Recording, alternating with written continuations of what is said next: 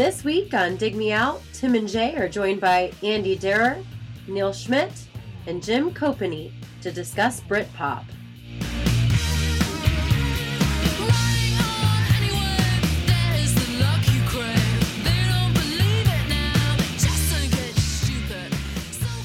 Hello and welcome to another episode of Dig Me Out. I'm your host Tim Minichi, and joining me as always, my co-host for episode 213, season five, Mr. Jason Ziak. Jay, Yeah. we're you really here. Enunciate, you really enunciate my name now. I do. Yeah. I didn't know I was. I, like over- it. I like it. Jason Ziak. uh, we're doing our second roundtable, Jay. A roundtable discussion for the second month in a row, and this one is part of our theme month, our first theme month, which is Britpop, and we are exploring all aspects of Britpop in this podcast. Mm. To do so, I- you know, it wouldn't be a round table with the two of us; it'd just be a Yep. square table with us sitting across from each other. And that would be boring. So we've decided to turn this into more of a pentagon shaped table by adding three additional voices to this discussion. Some that people will be familiar with, and then a new voice that we've added. Our new gentleman joining us for this episode is uh, Jim Copany from the Chicagoist, and he has a website, tankboyprime.blogspot.com. Jim, thanks for coming on the show and discussing some Britpop with us. Happy to be here. Thanks. Uh, we've also got returning champions uh, from previous episodes, such as Manic Street Preachers and Sugar, among some others. Uh, Misty, Mr. Andy Dare of, you all know the Andy Dare Show podcast, also creator of the new uh, zine, The Honeycomb. Andy, Yes. thank you, thank you for coming on the show. Quickly, what is Oh. the Honeycomb? Explain It's that. just a little thing. I got the new book by Sub Pop Records called Sub Pop USA, which collects all the zines that started their label before it was a record label Mm-hmm. from 80 to 88. So I'm reading all these zines that Bruce Pavitt typed on a typewriter and stuff, little reviews and stuff. And I'm saying, where is that in 2015? Everything's so digital and flimsy. It's just here, here today, gone tomorrow. So I thought, why don't I, you know, cut down a few trees and give them to my friends? And uh, yeah, something tangible, something that you can uh, keep in your desk drawer, you know? awesome. Going old school. Yeah, Is there- is there it's always a- a, pleasure. Is there going to be a cassette release that goes along with future episodes? Or, uh, Speaking of that, I got t- yeah, I got a new thing called Tape Tuesday, where on Instagram I take a picture, a very already done picture of a cassette tape from my collection, and I'm getting like dozens of likes. I put a picture of myself, no one gives a shit. When I put a picture of a Weezer Blue album cassette from 1995, I get like 48 likes. So There you yeah, what do you know, right? Nostalgia. nostalgia. And finally, Mr. Neil Schmidt, the professor, the educator, the man who uh, shaped the sound of our band for many years. Thanks for joining us once again. Neil, you were just on for the Stone Roses episode, which I think is very apropos when talking about Britpop. I'm sure. it's uh that's uh I was it's interesting to think about the Britpop I like and the Britpop I don't like. So I'm I'm curious to see what everyone's opinion is. I am too. I'm, I think I want to start with, uh, with regards to our discussion, where everybody sort of came into the Britpop fold. Uh, and what I mean is, were you on board from the first Suede single that got released in whatever 1991, or were you sort of late to the game and uh, you know discovering these things when Oasis was releasing Wonderwall and all the moms across America were figuring out that Britpop was a thing. Where where did you guys sort of discover the whole Britpop phenomenon? I'm going to start uh, where I just finished. Neil, wh- where did it come in for you? So I think if a lot of us were working college radio, so there was uh, all sorts of things coming in, um, and uh, I think you know, looking at some of the timeline stuff we've talked about, I think James was kind of a gateway band for me. Oh, um, the gold, the Gold Mother record, and um, but uh, the, the not the first listen, but the second listen of My Bloody Valentine's Loveless for me was then sort of an opening to uh, a, a lot of stuff. But I mean, there's even you know like Del Amitri and Ul- Ultravox. Like if you want to go a little bit farther back in the '80s, like that's still stuff that I liked. But as far as like what we're qua- you know calling like '90s Britpop, um, Right. yeah, there's a that whole Manchester scene was was a big part of that too. Yeah, that was all a huge influence on, especially bands like Blur. Um, I, I, remember reading in um, some articles that you know uh, Graham Coxon was hugely influenced by what he was hearing from My Bloody Valentine and the guitar stuff that was going on, and that sort of informed a lot of the guitar playing in the early Blur stuff. Um, Andy, what about for you? When was uh, Brit Britpop on your radar? Well, I was about I was 12 in 1995, kind of the ep- apex of Britpop. So I, I was kind of unaware at first, and then I had a trav uh, you know friend that traveled a lot. He goes over to England and comes back with a bag. He probably spent 250, 300 bucks on CDs, CDs, singles, all that stuff. And it was mostly Blur, Suede, uh, a menswear CD. Um, some a lot of bands that have now you don't even would never even think about. But uh, yeah, that kind of turned it on. And then my first show was Blur, February 96 at the Metro in Chicago. And they blew my mind. They played Metro like it was Wembley Stadium. And uh, yeah, I was forever a fan.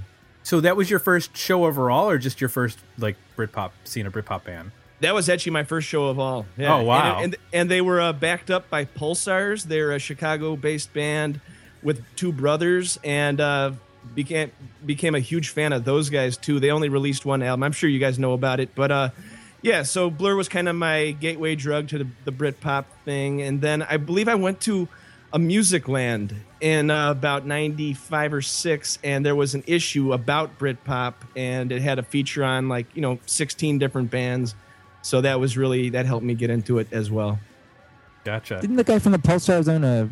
Didn't he do? Doesn't he do a lot of recording now? Yeah, he's, still- a studio guy uh, Dave Trumfio Yeah, Yeah. yeah, yeah, yeah. He's got a place out in L.A. still. A bunch of a couple of my friends actually work for him. It- Oh, no cool kidding. yeah and I can I can drop this news we've been in talks he's uh there was a second full length album of the Pulsars that was never released. He's gone back, he's edited them, he's added stuff, I believe, and so they're prepping Pulsars LP2. And it was it was supposed to come out like last summer, this fall, and now I think I haven't talked to him in a couple months, but hopefully this spring or summer, and he's gonna do my show and talk about the release. So I'm really excited to hear new music from Oh, him. It's been like, you know, 15 years. So. Wow, that's almost Chinese democracy esque in terms of its. Pretty uh, much. Yeah. Uh, Jim, what about you? Where where were you, you first introduced to Britpop?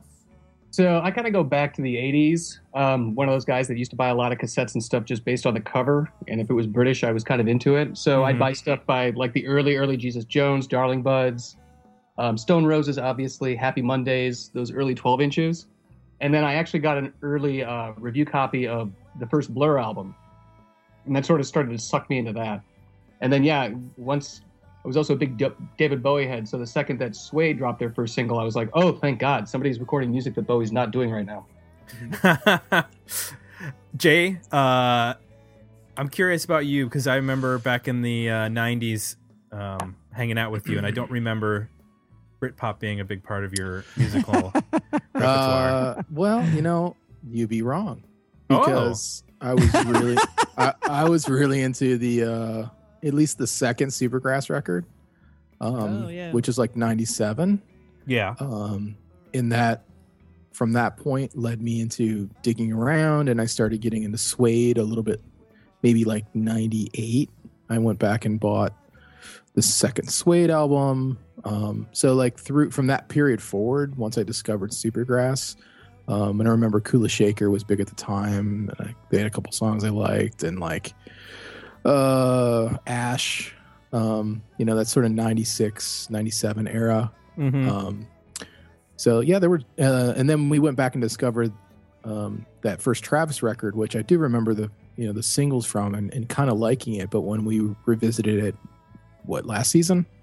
Yeah. Um, really, really, that's like a fantastic record. So um, yeah, I mean, uh, here and there from 96, 97 on, you know, uh, I've I've either gone back and discovered stuff or you know, when things come out like British Sea Power and bands like that, I've I've definitely been into it.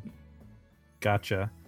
I, I personally, I, I was one of the late people. I probably didn't get into Britpop until '95, which is the big year of like Elastica, Oasis, What's the Story, Morning Glory, um, The Blurs, Great Escape, record. Um, that was that was sort of the year that I think, in terms of U.S.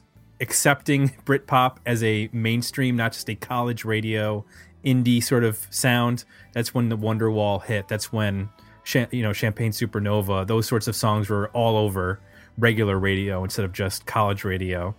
Um, and like Jay, I sort of went backwards on a lot of the bands. Um, as I, I remember really liking the 99 uh, Suede album Head Music, which now mm when I listen to doesn't sound as good to me. Whereas I listened to um, Coming Up, which came out in 96, that sounds like a lot. It, it is an amazing record in terms of hooks, just tons mm-hmm. of hooks all over that record.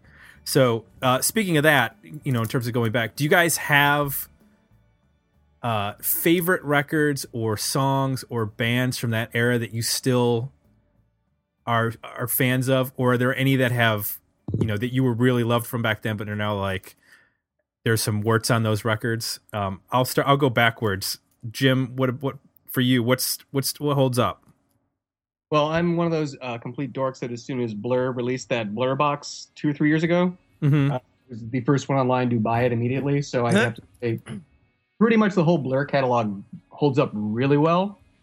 Uh, then I look back at other bands that I really liked at the time, like Echobelly, um, whom I had a big hit of King of the Kerb, which I thought right. was absolutely tops at the time. But now I listen to and I'm like, this is tinny and terrible and not so great.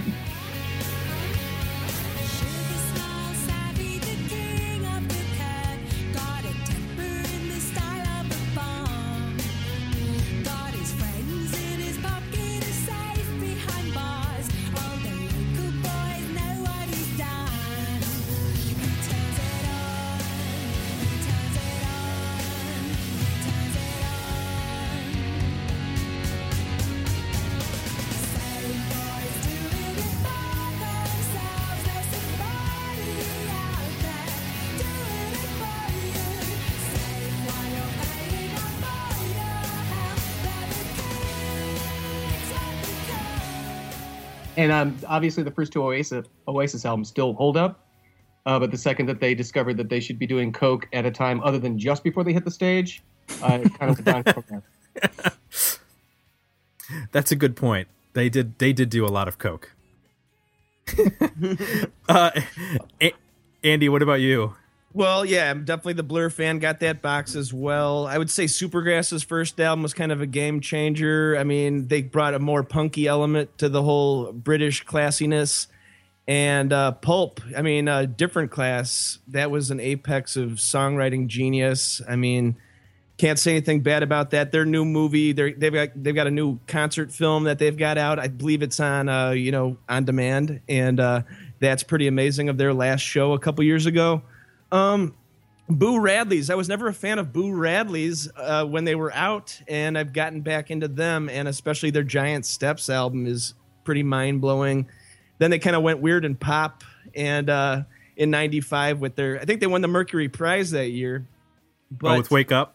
Yeah, with Wake Up, that was so pop, but then that kind of was a game changer in the way that uh, England was now into the Spice Girls and that type of stuff. That was so it was kind of like uh, you know taking Britpop and even upping the pop way more and taking out the rock and roll almost. But uh, yeah, all in all, I'd probably say Blur's Parklife is my favorite of the of the whole era. Neil, didn't you mention Boo Radleys to me or like a couple years ago that we should be reviewing that band? Yeah, absolutely. are you are you still I don't know a fan? I, I, don't know if I I don't know if I did or not, but uh, I, I uh, that's a band that um they uh, I can't say I enjoy every song, but like the songs they do are do they do really well.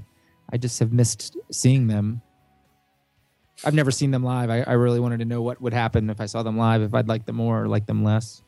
What what sort of stuff uh, do you still like from that era? Uh, I love that Wake Up record. That's really good. So um, it's super it's super poppy. What else besides? Is there stuff besides Boo Radleys? Um, yeah, so I um, so I was just kind of making a list here of the stuff that is still like in pretty regular rotation, and Stone Roses, um, uh, I, and I, I I might be I don't even know where they're from, but I think Kitchens of Distinction are would that be in this category? Does anyone know where they're Um, from? I don't know where they're from. That's a band they I really British? like. I think so. I'm, I'm going to Google it while we're talking. I, I I'm was- gonna have to use the Google um, machine. They're And I from like- London. Yeah, Okay. and I like. Uh, I think uh, some of those Travis records are Yeah. really, really good. Misses the bands that I don't really want to listen to anymore. Um, the Wonder Stuff is a band that I really loved, and I have put it on and just have skipped it. Um, Oh, And really? then- that first album is still so good though. that eight leg eight legged groove machine. Yeah, after Um, that they went to hell, but My bro- someone just sent me a link uh, that someone has compiled all the playlists from all the 120 minutes. Have you seen that Tumblr that someone Yeah. did? Yeah, So uh, awesome. that, it's it's a it's a void of time when you're done clicking. um, and then just I'll just go real quick. So um, yeah, that Wonder stuff. It just seemed I really loved it at the time, but it just isn't holding up as well as I thought. Um, and you mentioned Sp- Spice Girls. I would t- tell you, but t- the "Tell Me What You Want" song. I think that song still is really pretty slick. Um, and then the song uh, I heard this Sunday during the Super Bowl, and I'm like, you know what? There's nothing that doesn't make this this this song makes everything sound ep- epic. Is uh, "Bittersweet Symphony" it played during the Super Bowl, and I was like, of course they're going to play that. It makes everything epic. See now that that's an interesting band, The Verve. Uh, maybe I should this be our, our sidebar for the moment. Is Ver, are the Verve in the same sort of Britpop category that like Blur and Oasis are? Because I always thought of the of the Verve as a much like trippier, almost in like a spiritualized space that weren't really Brit. They were almost on like their own trip in terms of their sound, and they they sort of edged towards that with urban hymns in um what year was that released uh 98 i think or uh 97 one of those years but they they seemed like a band that were kind of doing a little bit different than when i think of britpop i'm thinking of more of like really single oriented bands like blur and oasis and elastica So are So, you yeah, asking, they- are they, they- pop enough? yeah were they were they really a? I guess yeah were they really a britpop band were they pop enough to be a britpop band So I think you can make the argument that um yeah, they were kind of shoegazy and epic and weird and choral sounding. But then you have somebody like Simon Tong that goes off to play with Blur and Good and Bad and the Queen and Gorillaz. So Mhm. obviously I, I think they're from the same class. okay It's a good question though. I mean, what what does make Britpop? Does Britpop have to be a three song punchy single that's got a bit of art and a bit of pop in it? Or is it just that class of bands from that period of time that all sort of intersected and had some of the same like social leanings and the whole like we're all in this together feel, which the Verve kind of did. Yeah, I, I think of um, that they have to have a British element, like a British, you know, pop lifestyle culture, like point of view, and almost refer- sometimes even outwardly, you know, referential of, you know, British life. That's one of the things that, as I listen to a lot of this stuff, I found popping up quite a bit as themes, and was wondering if that's a defining, you know, piece. Not only are they from you know England, but they bring that you know point of view very clearly across in in the songs. Um, so that was one thing that I was kind of grappling gra- uh, uh, grappling with, trying to figure out if, if that's a a, def- a definer of, of Britpop as well. And it's such a tragedy that he didn't make any money off his biggest song too. Mm-hmm. And he was around for 10 years before that came out. It's released it's huge hit around the world no money. Poor guy. I'm surprised he was able to survive that tragedy you know? I think he's doing okay. yeah lucky man i guess he did yeah he had another couple hits on that album the drugs don't but work, and Lucky Man were pretty. I guess they were pretty ubiquitous but i'd say a fifth of what butter or bittersweet symphony was I think Sure. his first Yeah. solo album did okay too. Uh, This uh, stuff after that, I don't know if anybody else. I don't want to offend anybody, but I think after that "Alone with Everyone" album, that his solo output went way downhill in terms of uh, songwriting and just the sound of those records are they're just they're just really kind of boring records. Yeah. he, he, he and uh, Ian Brown went about the same career path. Yeah. Ian Brown is an interesting guy because I actually discovered him before I discovered the Stone Roses, which is probably, you know, heresy to say that.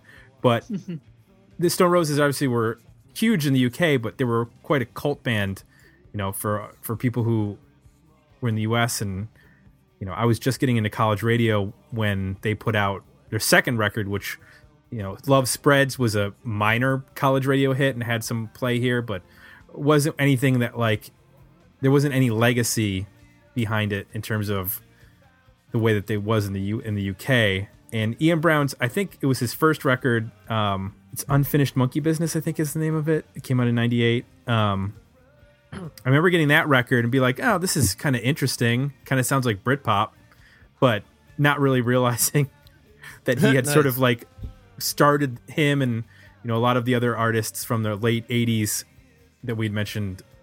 Uh, some of those other bands were sort of responsible for the whole sound, and, and I was sort of saying, "Oh, he's just sort of glomming onto this Britpop sound that's not not really that interesting anymore."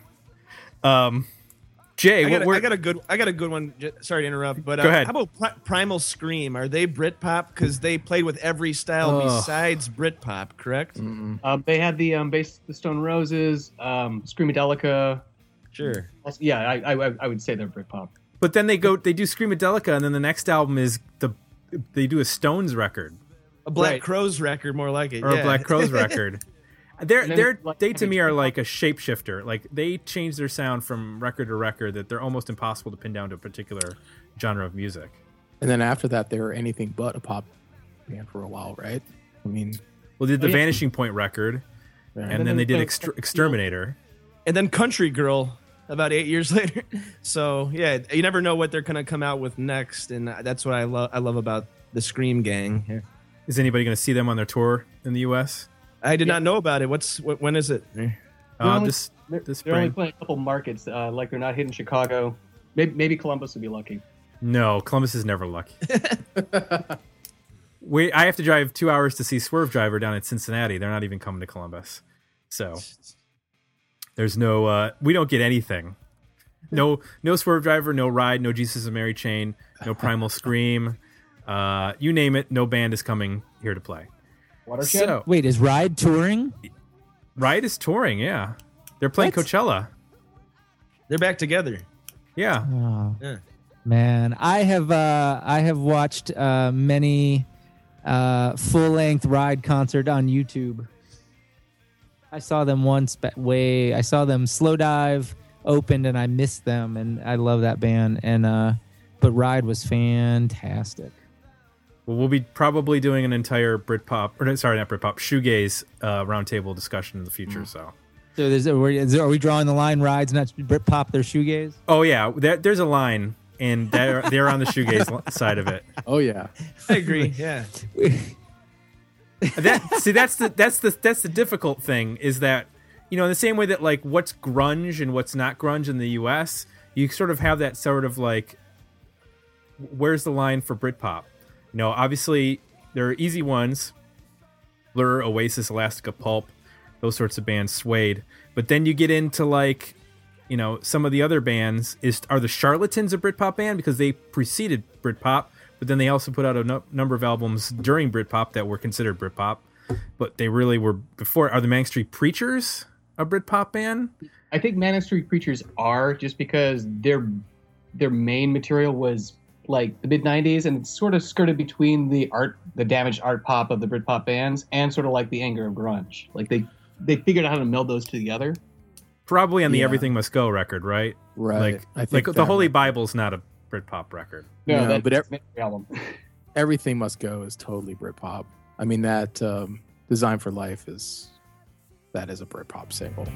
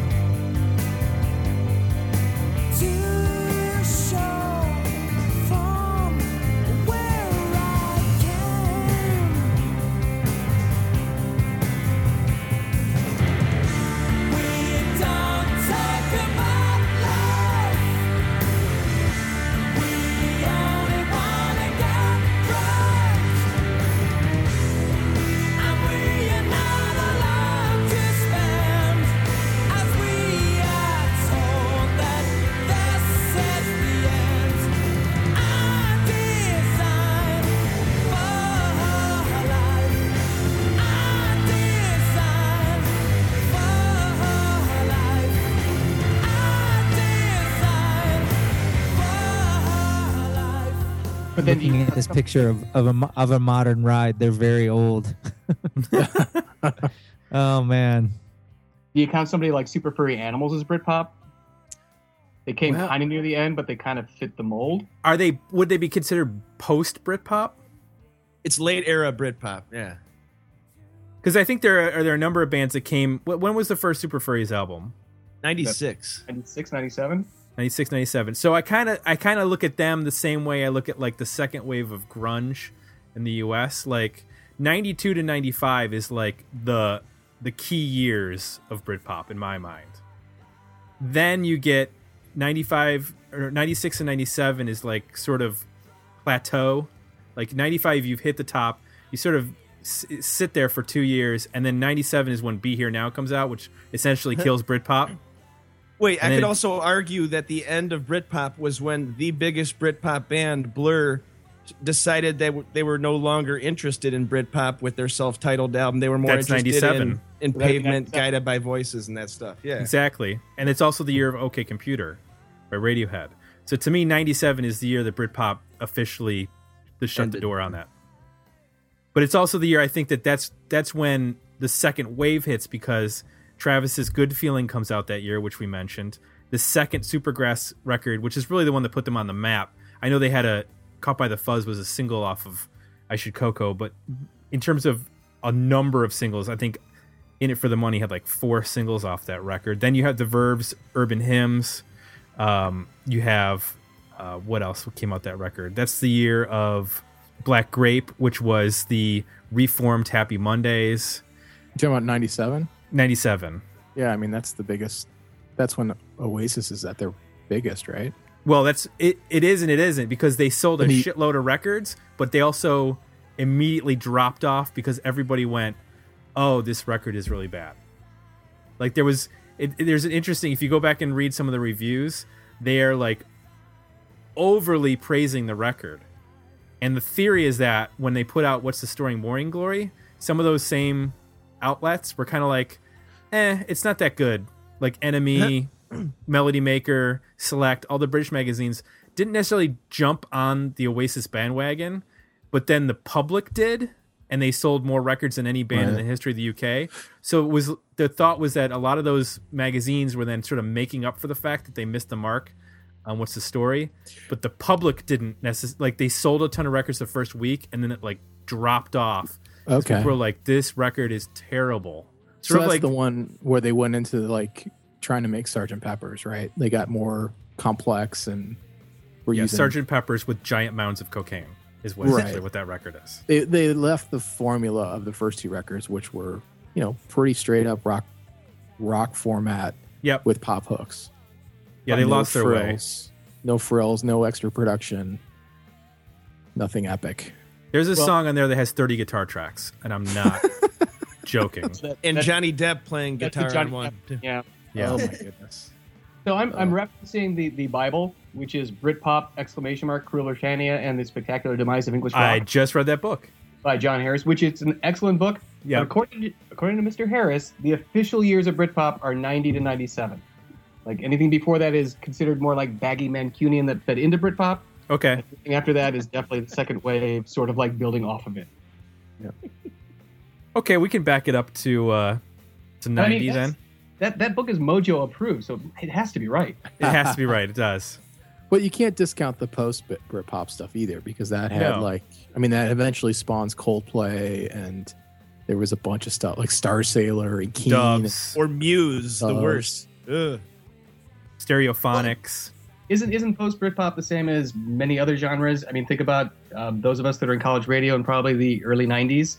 Everything that we dug in the '80s led us back to the stuff that fed into it in the '70s. So you can't discount the later the later waves. Oh no, I'm not discounting it, but there was definitely some. I, I think uh, you know there was some of it was a reaction to what was going on. Like Travis was deeply indebted to early Oasis on that first record. Oh, but know. I so so maybe the second wave is more like a more um, able commercial distillation of the sound Yes. influence. Then. Yeah, Yes. in yeah. the same way that like Bush and Candlebox are the distillation of Nirvana and Pearl Jam. Um, some of it, and then you also get a lot of really interesting things out of that second wave of grunge. It, Um, it kind of hurts me that you would compare Travis to Candlebox. I I, I know that I, I I realized that when I said that. Jim, do you remember Punch in you. the Go ahead and just punch yourself, Tim. Just Yeah, yeah, once yeah. for us. Do you remember in the book the phrase "Noel rock"? Oh yeah, So, do you want to explain to everybody what that means? I, it's It's probably just- self-explanatory, but I mean it, it's the big heavy-handed. This is I'm wearing my influence on my sleeve. I'm going to play three to four chords, and it's going to go on for six minutes, but it's going to be fucking epic. yeah.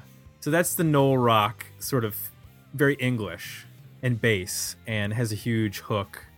Um, Well, you know, it's it's actually it's very rooted in like the pub sing a lot. yeah, that's the one thing we don't really have in America is the is the notion of group singing, and I think that that is something that kind of drove Britpop. A lot of those choruses are tailor made to be sung at midnight in the middle of a bar while clanging glasses with your best pals. Yep.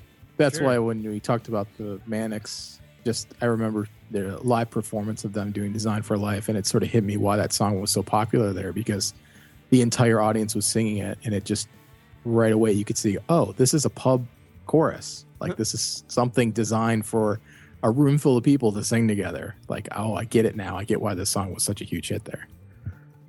Yeah, How, how about A- Acquiesce by Oasis too? It- that's a perfect example too. I was just going to mention that it has a gigantic chorus in that song, and it's sort of in the same way that um, uh, what's the Blur song? There's a there's a Blur song that has sort of that like uh, that's some sort of sentiment, like we're all in this together, and The you know, Universal. Bank yeah. Holiday or Universal? Okay. the Universal, not the same tempo necessarily, but it has just these massive chorus that you can just everybody can sing along to. And they were at such at their peak that that wasn't even on an album, right? That no, I was think that was a- on that was on The Great Escape, wasn't it? No, Yeah, I'm well- saying uh, I'm saying Acquiesce. Oh, me. Acquiesce. Yeah, that's right. It was a B side. That was a B side. That's a throwaway for Oasis at that point. and that's But now they would love to have that. Yeah. oh, absolutely.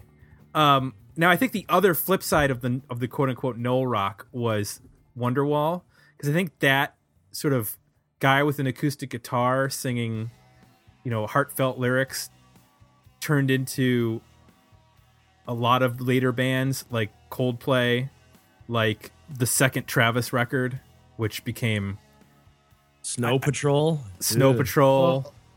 it seemed like there was in the in the early 2000s Britpop involved into singer songwriter guy, um, and away David from Gray. yeah David Gray. Oh Uh, goodness. Ugh. It got really safe, and I'm cur- I don't I, I I guess because girls got into it. I don't want to be sexist, but James like Blunt.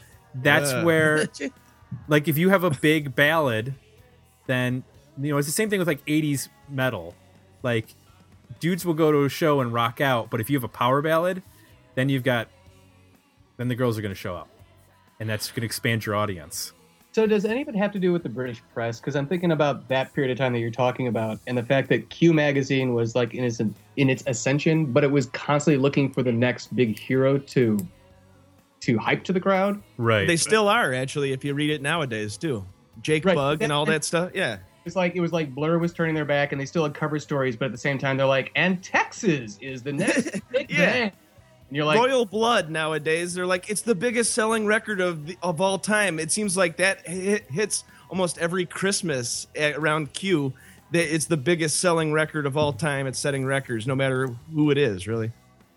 i think the, the magazines absolutely did because menswear is a perfect example of a band that i don't know if you guys listen to any menswear unfortunately at the time, yes.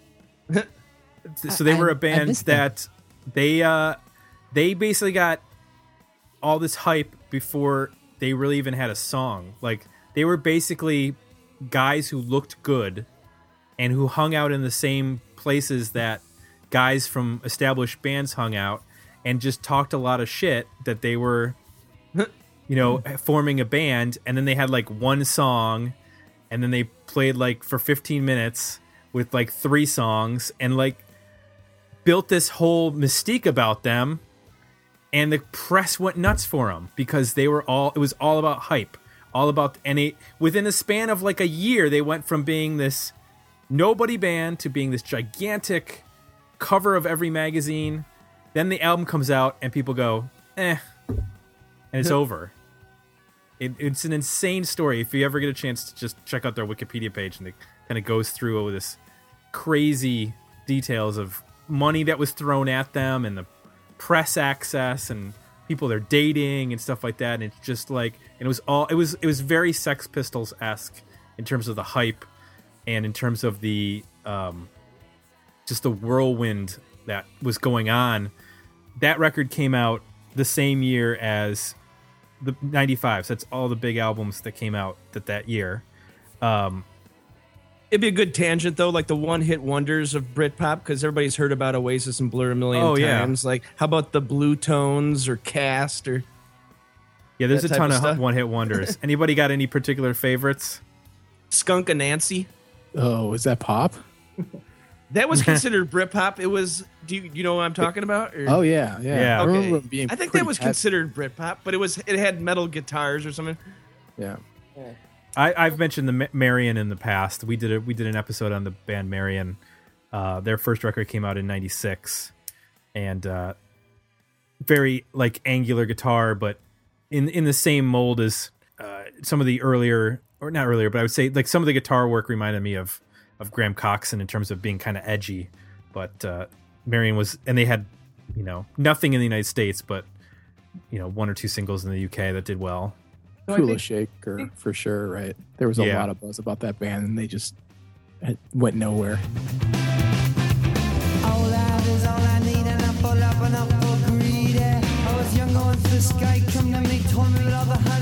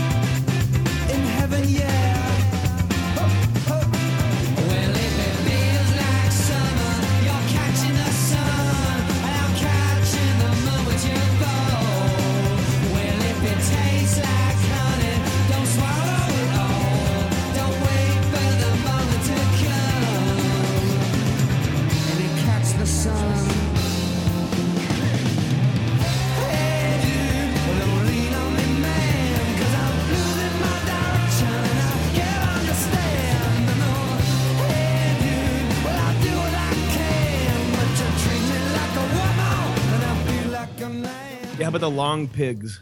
Yeah, that was a band we just we just we just reviewed them. Yeah. The Longpigs, uh, for those who are not familiar, uh, Richard Hawley, who is a pretty good guitar player and balladeer, I guess I'd call him. He, he writes a lot of slower stuff and he sings like a baritone.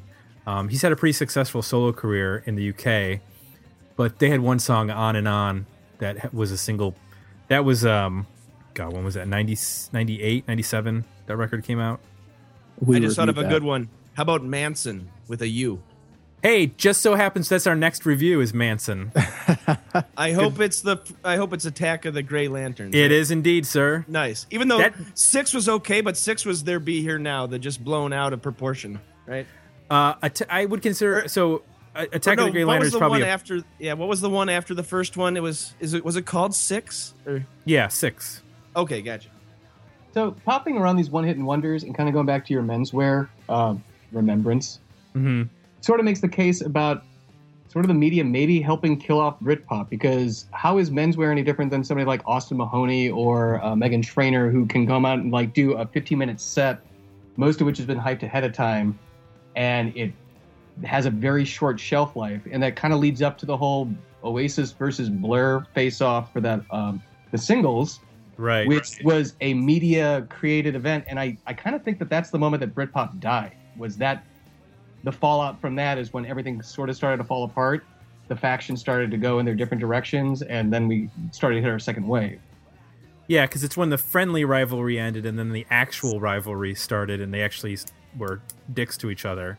right and After in that. retrospect, b- all parties involved are like well that was dumb Right.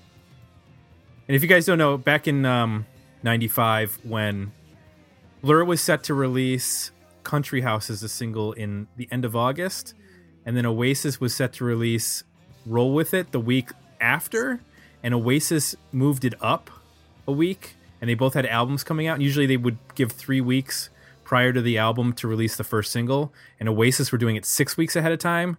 So Blur got pissed off, and Oasis got pissed off, and their management were like sniping each other in the press, and somebody told somebody to go die of AIDS and that sort of thing, as British people always in bands seem to do. Because I think didn't Nicky Wire say that? Nicky Wire said that about Michael Oh, Stipe. Yeah. They always are wishing people of dying of AIDS. I don't understand. That's, that's pretty harsh. It's Anyway- go to hell. Yeah. For a polite society, the British are not known for their tact. No. So Country House beats in the single war of the end of August, which was also it's August, it's a slow news month. There's not a lot going on. There's no war going on at this point. There's no you know, it's just sort of a hot boring summer and the British press creates this battle for Britpop and Oasis and Blur sort of fall into it. Country House beats roll with it, but then when the albums come out, What's What's, the Story? different? Morning Glory destroys Great Escape. And that sort of started the not the dissension of Blur, but they kind of like had to reassess what they were doing as a band, which is where the self-titled album comes out with a much different sound. You know, Bl- Oasis obviously took that to heart and decided to go buy all the cocaine in the world and start working on Be Here Now. And Johnny Depp. with Johnny Depp. A lot of cocaine in this episode. There is a lot of cocaine in this, mostly thanks to Oasis. There's a, I li- there was looking up and there there was a band called the Pooh Sticks that had a song I liked. That was a one hit wonder for me. I don't think they're. I think they're American. No, or Are they? They're they're they're a they were- studio. They're actually a studio construction. They had a couple albums way before Britpop, but it was um they sort of would take American bubblegum pop and sort of funnel it through classic rock idioms, including Neil Youngish sort of stuff and James Taylor stuff, which made for great albums. But I don't know if it really counts as Britpop. What was the name of the band? Who The Sticks? Pooh Sticks. Sticks. Okay, I'm not googling that. they're like the ass oh. ponies, kind of. It says they were from Wales. They are from the Wales, world is okay, turning right. on. The the world the world is turning on is a pretty catchy little ditty, but like as a whole, they just weren't that great. I still think their first album was great. The um, what was it, Great White Wonder? Oh. At least that's the first album I heard. I think they had others after that. That's got the one that sounds just like Powderfinger. Powder Yes. By Neil Young, right? Yeah. Let me ask you guys about Pulp because Pulp are sort of the outlier in the Britpop because they had been around technically since the late or 70s, early 80s as a not. I mean, they were sort of a band, but they had evolved from sort of an art project into a, an actual band. And do you think that? And I'm thinking of the, the the two primary albums for me are Different Class and This Is Hardcore. Do those two still hold up for you? Because I went back and listened to them, and while I liked certain songs, I feel like Jarvis Cocker, as a vocalist, is he sounds dated to me. Like I I hear that and I think this is very 90s sounding. Whereas I think some of the Blur stuff, especially with the later stuff like the Blur album and and the 13 album, still sounds very modern and sort of timeless. That Jarvis Cocker stuff, I, it's on the edge of sounding almost like kitsch in the way in some of the sounds and some of the stuff that the band's doing with keyboards and whatnot. Um, what's your guys' opinion on Pulp? Anybody? Well, I think the, the genre collectively, I was really surprised. You know, doing a sampling of it, I found some you know generic playlists and just spun them up and just just wanted to react on that level. Like, does this hold up? And I was really surprised.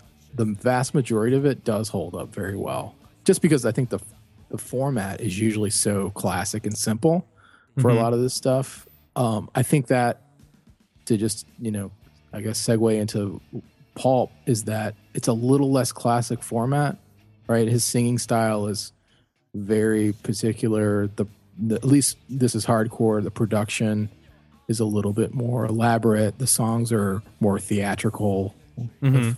you know, and dramatic.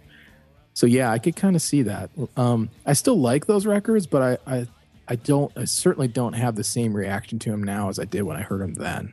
You know, I'm sort of like, oh, this is okay. Whereas at the time, I thought they were amazing. I, th- I think the thing is, Jarvis just had a viewpoint that sort of mixed the common man with the bourgeois, and that's what made them exceptional, as well as having a, a crack backing band. Because you're right, the first, the first what three or four albums which I think Fire Records actually re-released just before a different different class came out. And I remember listening to those and then listening to different class and not thinking it's the same band at all. Right. Also, Jarvis has got this. I don't know. Have you? I don't know if you guys have ever seen him live. I saw him play Pitchfork solo a couple years ago. I, I've never seen him front pulp, which I would think I would love to do.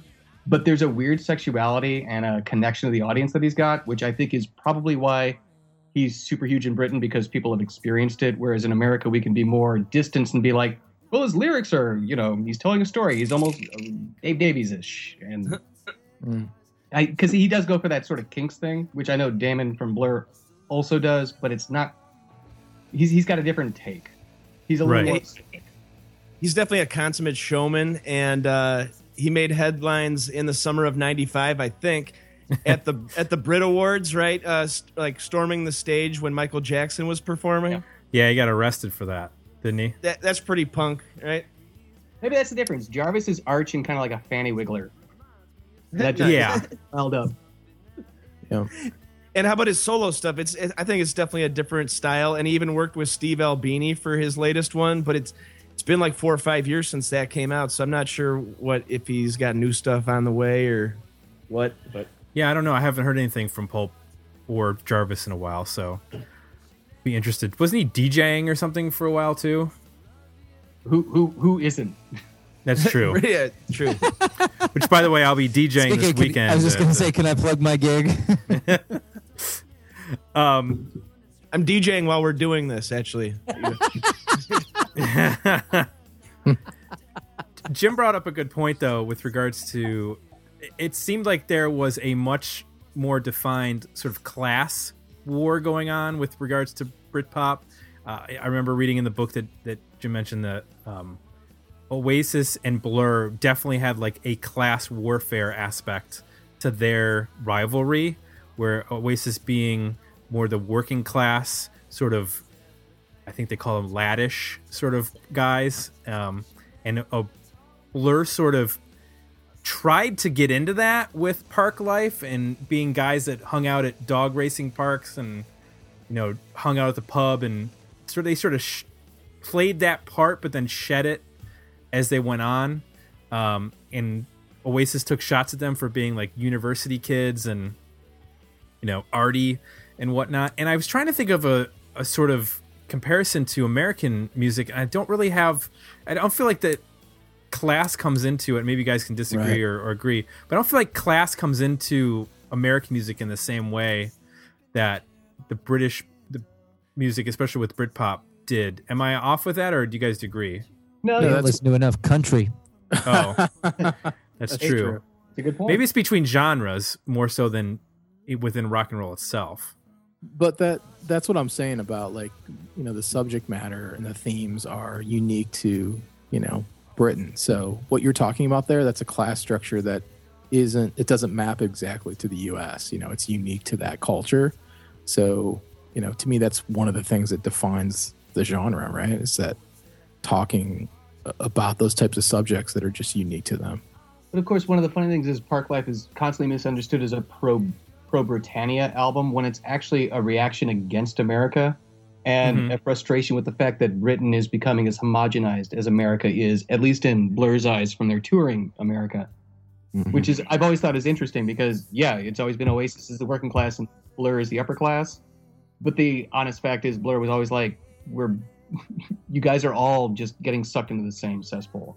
And there's That's also the as- a- the political aspect that was going on with Blur and Oasis with with Blair and the and the rise of New Labour, which uh, Jay and I tried to address some political aspects when we were doing the Morrissey record last week, and we completely bungled it. And luckily, we got called out on it uh, by one of the our UK listeners because there were some aspects of nationalism in, involved with um, Britpop, and I think we probably we might have taken them a little more seriously than they might have needed to be with oh, you know Liam Gallagher showing up with the Union Jack Les Paul and that sort of thing.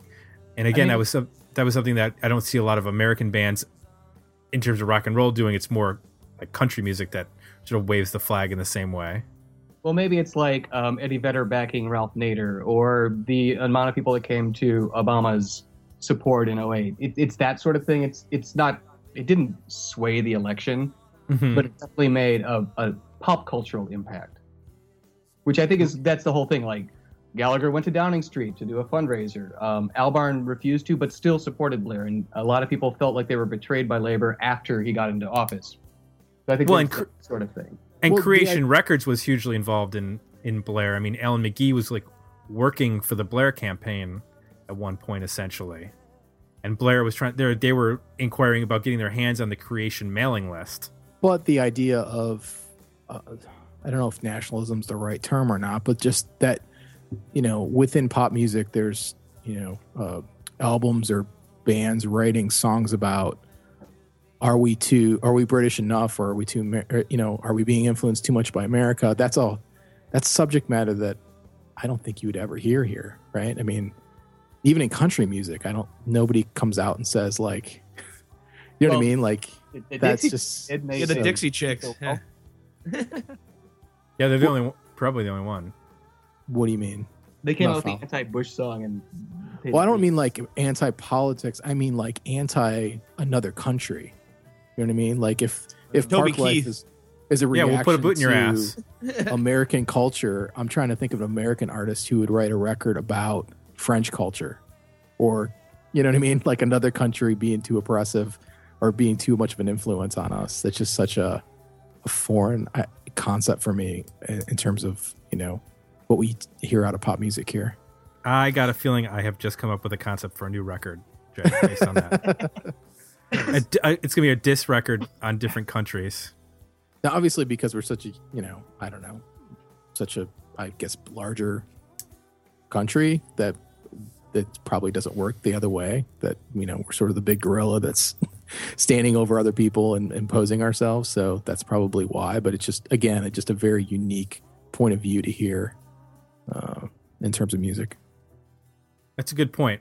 If you're sort of perceived as being on top, you don't really feel like need to address other people Right. or other right. countries. Yeah, that's a you good just point. get you just get used to being reflected by other people. Yeah. Right. Let me ask you guys about we're, we're within our our allotted time frame here, so I'm gonna ask one more question. The legacy of of Britpop. We mentioned some of the bands that came afterwards, and and where these sounds have gone. Muse started out as sort of a Radiohead Britpop imitator, and have gone off on a crazy tangent of their own. Um, you have bands like the Kaiser Chiefs, who have sort of emulated some Britpop aspects of Blur and Oasis. Um, you have you know British Sea Power and Starsailor, but then you have bands like Stereophonics, who started out as a very Britpop sounding band, and then all of a sudden, the Black Crowes drummer started playing with them, and they turned into the Black Crowes. Um, do you think Like a- that Britpop like has had staying power? Or the Libertines as- are my favorite of the newest wave, and obviously they imploded. So, Right. but they were so promising that first album up the bracket, and that was all the way what 02 or 03, so that was way out of the range. Yeah. in my mind it's it's a it's a it's a product of its time um I, I think there's definitely contemporary updates to it but i mean you know the, the i stayed away from the less i didn't listen to the more theatrical britpop stuff so some of the suede and and that kind of stuff was a little like I liked my pop. That got a little show tuney for me, but it, it definitely is is a is a function of its time period. I don't think you know the the bands that you mentioned that are all updated seem all a little more vanilla to me. Like they're all kind of unique, but there there's they c- and they can be lumped again. And I think in ten years, you know, they'll be talking about this kind of time, maybe on this show. Um, but the, the certain like the, there's an aesthetic that goes with it. There's like a there's like a guitar sound that goes with it. There's a production style on the record that goes with it. There's a certain swagger. Like that's all encompassed in that in that what you said that 90 to 97. Um, it's a real it's a real positive time, you know. So there you mentioned some really kind of negative rigors. There's definitely some. It's you know, kind of pre like all that stuff was like really happy you know like for the most part yeah it was the drugs or whatever but you know like it's a all that pre 9-11 stuff is pretty you know there's there's a there's a certain glow around all that kind of stuff That's ecstasy, by the way. Mm-hmm. That- So- that's so- and that sure You can't, have- can, I've got glow sticks on both hands right now, so I kind of have a fear that there's a Britpop resurgence around the corner because if you notice nowadays, uh, the last year or two, we've had a lot of bands that sound very mid 90s indie, like Matador Records, Chavez, Pavementy. Mhm. There, there's, there's a lot of that going on. And I'm starting to hear strains of like Britpoppy stuff come through that. It's almost like, I don't know, the next generation is discovering their older brother or older sister's record albums and being like, fuck, this is great. Oh, this is even better. I could sing along to this. This is, it, it, I just feel like that's coming up. So in that respect, I think Britpop kind of has a legacy that might not be as dated as you think. I mean, good good pop songs are good pop songs, and I think that there's just that idea that there is. You're right, that swagger, that kind of sexiness to it, and that sort of um, there's that certain level of archness. But I think that that that's coming back. Well, if if it was anything, I'm gonna assume that it was very similar to how it was here. So for a span of what, four, three to five years, pop music kind of didn't exist in the way that it, it had in the 80s. So like all the boy bands disappeared in the sort of early to mid 90s, and it wasn't until like Backstreet Boys here, and then in the UK it was Spice Girls. Yeah. So I'm wondering if like when we saw like grunge and post grunge and sort of that era of rock kind of take over pop music for a span there, if in you know England it was the same story with Britpop, and then once Spice Girls happened, and then One Direction now, and like all the pop idol stuff, and the you know that whole obviously is huge over there. So like basically Britpop became pop again, and here, you know, rock kind of disappeared completely and we have you know hip hop and rock or hip hop and pop music and country kind of took its place. Because when i look at the charts now you know in the uk it's all just you know american pop music or pop music. Like there's very little i don't recognize any um english rock bands in the top you know 20 or so records over there right now. So did it get killed by pop music basically in terms of you know what uh it being really popular and prevalent It would also be interesting to argue that Britpop was England's uh, version of grunge. You know, same era. There was a style of clothing. There, it took over the entire world. You know, a lot of things. You could come up with an argument about that. I think. I, Um, I would- I would absolutely. argue there was there was absolutely no style connected to grunge. Uh, It was in the Sears catalog at one point. Be Yeah. grunge. Doc Martens and flannel. Yeah. I know you got your flannels in your closets, folks. Let's not. Let's not. oh, I still love it. Yeah. closet. What are you talking about? It's still tied around my waist. I think we have done a good job of, from an American point of view, dissecting Britpop. I tried to get John Harris, uh, the author of Britpop, to join us, but uh, he rebuked my my advances, so we did not get that. But I think from an American point of view, we, I think we all sort of lent our experiences in a, um, hopefully a, a manner in which people listening to this second roundtable for uh, the podcast will chime in with the comments on where they first discovered Britpop and some of their favorite records as well. I'm interested to hear. Um, so this is we are just about to hit the hour mark, so this is like perfect timing to And wrap what- up. what reviews do we have coming up So we've got next episode we're going to be doing a review of Mansun, Attack of the Grey Lantern. So we started the Britpop month, month with Morrissey, who was sort of the precursor with the Smiths to Britpop, sort of an influence on Britpop with, you know, we mentioned Bowie and and some other artists. The Jam, Paul Weller would be another one, along with the Kinks and the Beatles and the Stones, obviously. We're closing the Britpop month with a review of Mansun Attack of the Grey Lantern, which I would say is like a post Britpop album. Um, a little bit weirder than mainstream Britpop, than Oasis and Blur. And um, unfortunately, our interview for this month, since we're doing an interview each month, has nothing to do with Britpop. so uh, I, I reached out to several people, and um, no Surprisingly, uh, didn't return your email Noel Gallagher's busy, so he did not return my calls. But the reason why I wanted to do it with this month is because it's it's sandwiched in between Gaz Coombes from Supergrass just put out a solo record, and then next month Noel Gallagher from Oasis is putting out his sec- second solo record. So I thought this would be a good month to um to tackle this. And I believe it's also the 20th anniversary of Richey James from the Manic Street Preachers' disappearance. So weird, sort of not really positive anniversary for that. Let's all uh, Um, pour out a pour out a pint and a um, half cup of tea. Yeah, for Richey. Want to thank everyone. I want to thank Andy Dare of the Andy Dare podcast for coming on. Everybody should go to andydareshow.com. Follow him on Twitter at, at Andy Dare, at Andy Dare Show, and the Dare Network. Uh, thanks, Andy.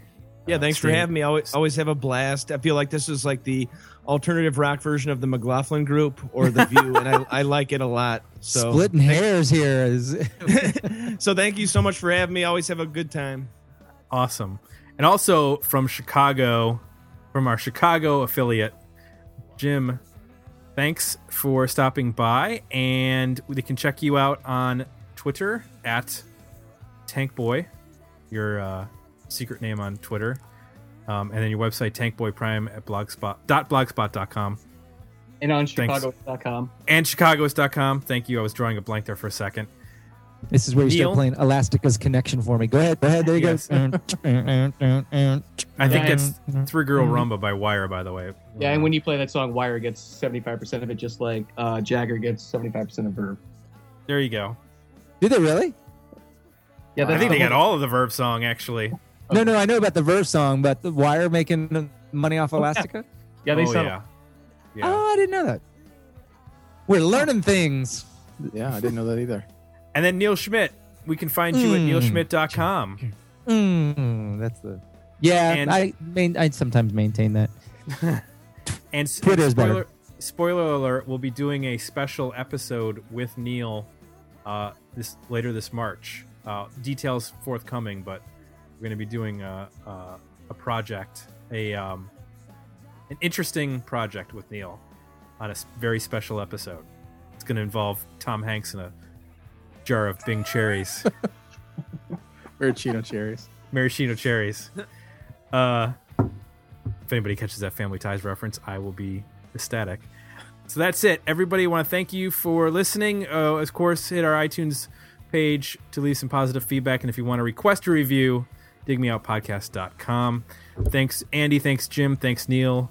And of course, thanks, Jay. And thank you all for listening. We'll be back next week with another episode of Dig Me Out.